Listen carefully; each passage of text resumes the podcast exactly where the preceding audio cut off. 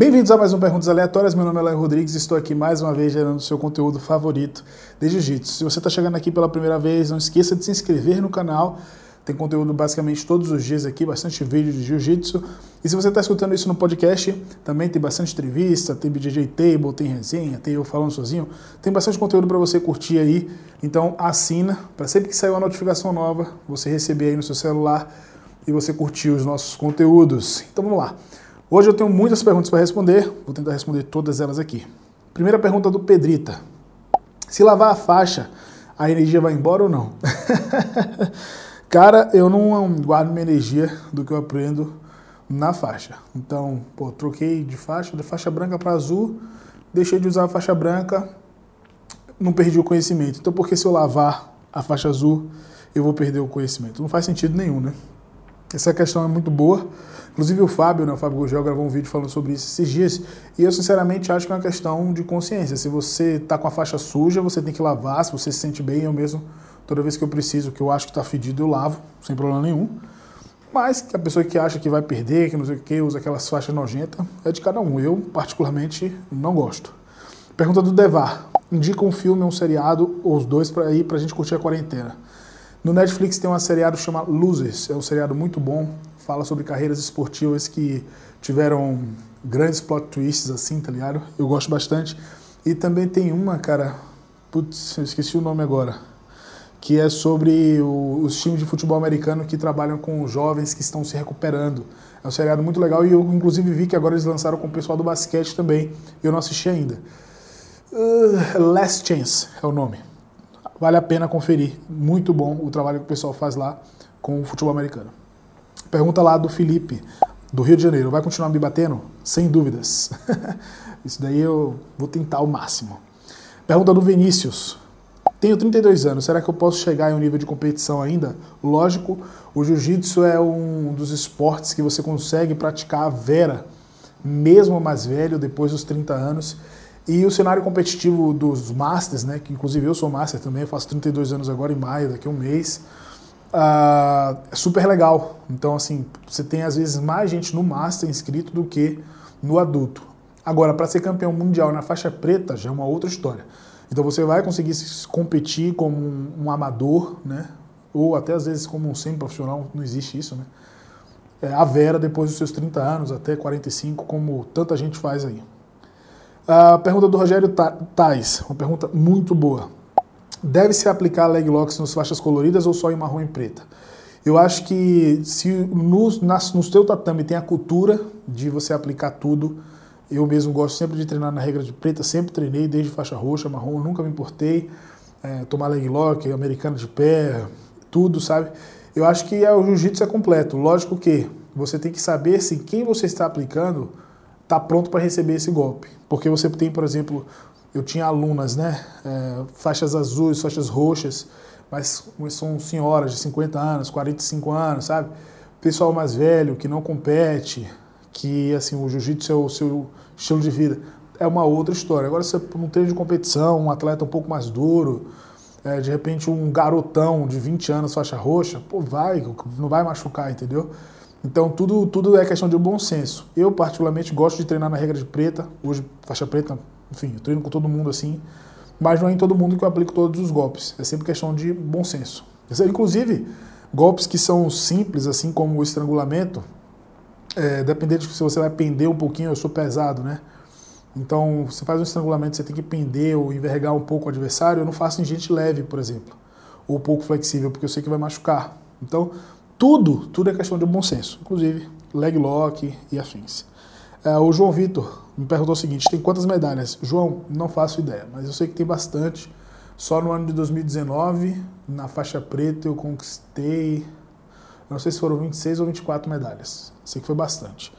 Isso eu lembro do ano de 2019. Fora os outros anos competindo aí, em 2020 foi fácil de lembrar que eu só lutei um campeonato, tenho uma medalha. não deu nem para pegar no absoluto dessa vez. Mas são várias, um monte. Ah, o Fernando Ribeiro, lá de Curitiba. Coxinha com ou sem catupiry? Cara, eu prefiro sem catupiry. Não sei porquê. Na verdade, eu acho que catupiry é um negócio meio. Hum, sabe? Não é toda comida que combina. Brasileiro tem mania de botar catupiry em tudo, né? e vê. O Clécio. Quanto tempo até chegar na faixa preta? Foram mais ou menos 10 anos. Só que eu não treinei regularmente. Na faixa azul eu tive um grande ato, né? E depois eu na, voltei a treinar e aí não parei mais. Na faixa branca também foi um negócio meio mais ou menos assim. Na faixa azul tive esse ato quando eu me mudei para São Paulo. Só depois, no finalzinho já, fiquei três anos de faixa azul também, né? Quando eu comecei a treinar a Vera, aí não parei mais até hoje, tá? É, e o Clécio também me perguntou o seguinte: quais títulos você ainda não tem, mas pretende buscar? Cara, eu acho que nenhuma, assim, eu não tenho nenhuma ambição com o campeonato. Na verdade, até quando eu lutava, eu não tinha nenhuma ambição, eu gostava mais de viajar e ir pelo rolê assim. Fui lutar o PAN, né? Fui bem até no campeonato, não consegui medalhar. Mas eu, sinceramente, eu não treino por conta de campeonato ou nada assim, então não tem, não tem um título que eu queira, sabe? Não, não penso nisso. É, o Anderson, meu aluno, meu primeiro faixa preta. Soltinho valendo. Soltinho valendo a vida é soltinho? Primeiro que não existe soltinho, né, cara? Mas eu acho que dá para você treinar, como eu falei, tudo é questão de bom senso. Principalmente eu, eu demoro para aquecer, então todos os meus primeiros treinos eu sempre vou um pouquinho, né, nos 50, 60% ali até atingir o potencial máximo. Lógico que você não vai aliviar para o seu companheiro de treino, enfim, você vai quer ganhar, mas você não está ainda no seu 100%, né? Mas eu acho que esse negócio de soltinho não existe não, vocês acham? Muito bem. Uh, o, o Baby me mandou várias perguntas, eu vou responder algumas aqui. Quem tem um jogo mais ofensivo usando lapela? Porque amarrar é chato demais. Cara, jogo ofensivo e lapela eu acho que são coisas que não combinam, né? Nada contra quem gosta, quem usa.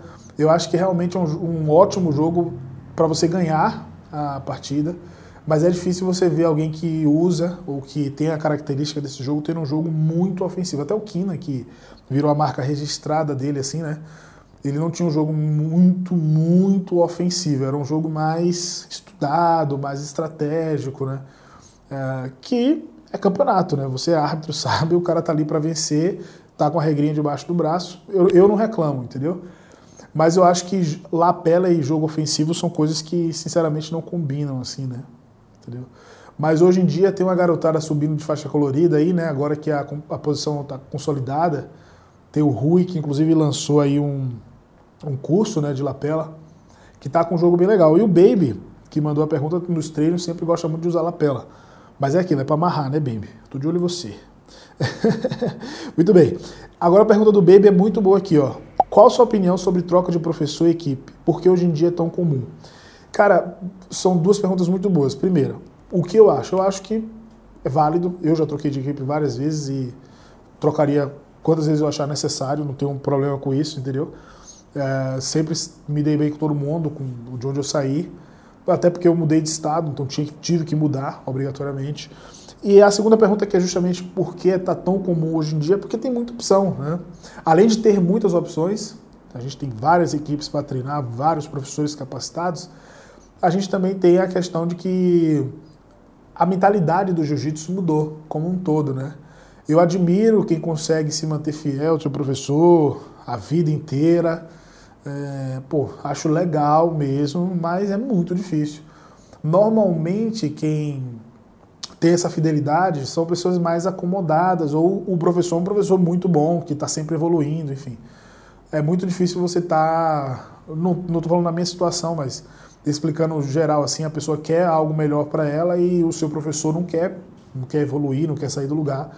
E a pessoa quer, enfim, encontrou uma oportunidade melhor, por que não seguir? Então eu acho que, que é super válido quando a pessoa quer trocar, seja por qual motivo que for, entendeu?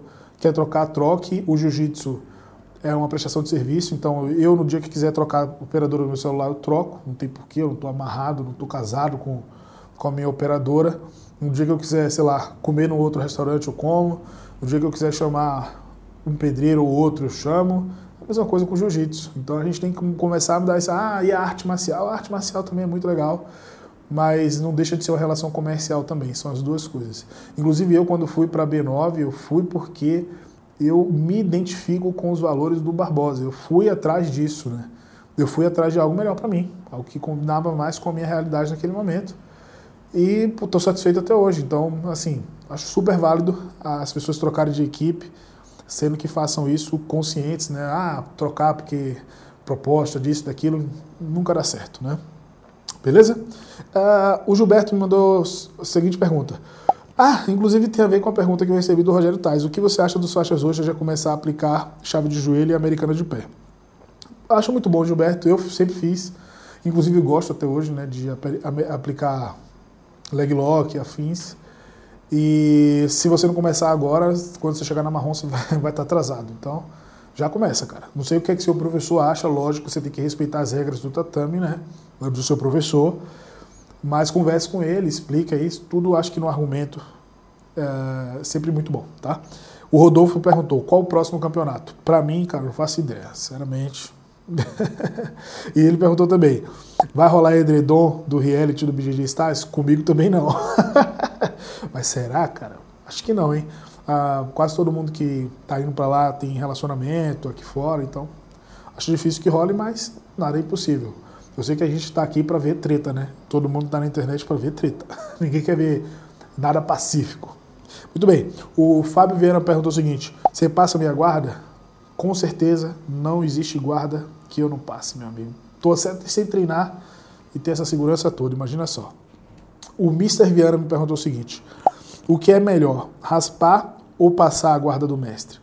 Cara, eu acho que com o professor. Uh, a, não é muito bem você conseguir executar as coisas, mas você ter essa troca de conhecimento, essa oportunidade de, de treinar com o seu professor já é algo muito válido, né? E sempre que eu treino com o meu professor, eu não treino para me medir, né? Eu treino mais como uma forma de respeito e tal, até porque ele é zica também.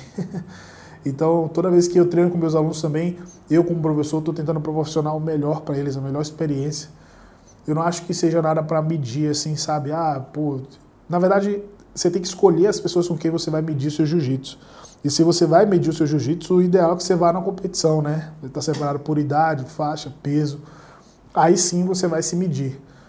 Com os colegas de treino, com o seu professor, é uma outra história. Então, eu acho que a melhor coisa com o meu professor é a oportunidade de aprender com ele, de só de estar no mesmo tatame que ele, é sempre muito legal.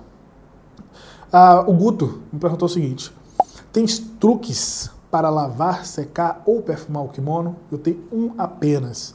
Não use alvejante, um não, né? Dois. Não use uh, amaciante. Primeiro o que? Estraga o tecido do kimono.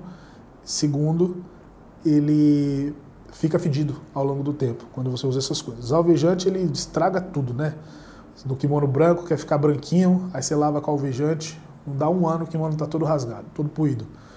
Uh, fica branco, mas rasga. Então, você que sabe. Ou um kimono branquinho para durar um ano, ou um kimono mais encardido para você usar a vida inteira. Né? Eu tenho kimonos que eu uso há 10 anos, kimonos brancos. Estão marrons, mas estão em boa qualidade, que é o que me importa, né? Se ele está branco ou não. E a questão do amaciante para o kimono escuro é a mesma coisa.